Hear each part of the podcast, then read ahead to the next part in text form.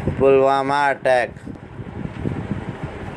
Pulwama attack से कुछ सीखकर देश में किन्नरों के लिए एक पद तो रखना चाहिए, जवान, देश के सैनिकों का, ताकि हमारे रक्षकों में उनका भी नाम हो, देश की सरहदों में उनका भी काम हो, शहीद दिवस पर उनको भी सलाम हो, उनकी ज़िंदगी भी देश के नाम हो, पूरी दुनिया में उनका भी सम्मान हो, उनके साथ भी पूरे देश का प्यार हो।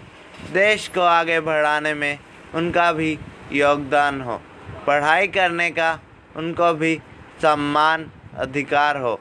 ना कोई विधवा और ना कोई अनाथ हो। गौर फरमाना दोस्तों, ना कोई विधवा और ना कोई अनाथ हो। प्रतीक योगी की यही है पुकार। दोबारा नहीं होगी कोई विधवा या अनाथ।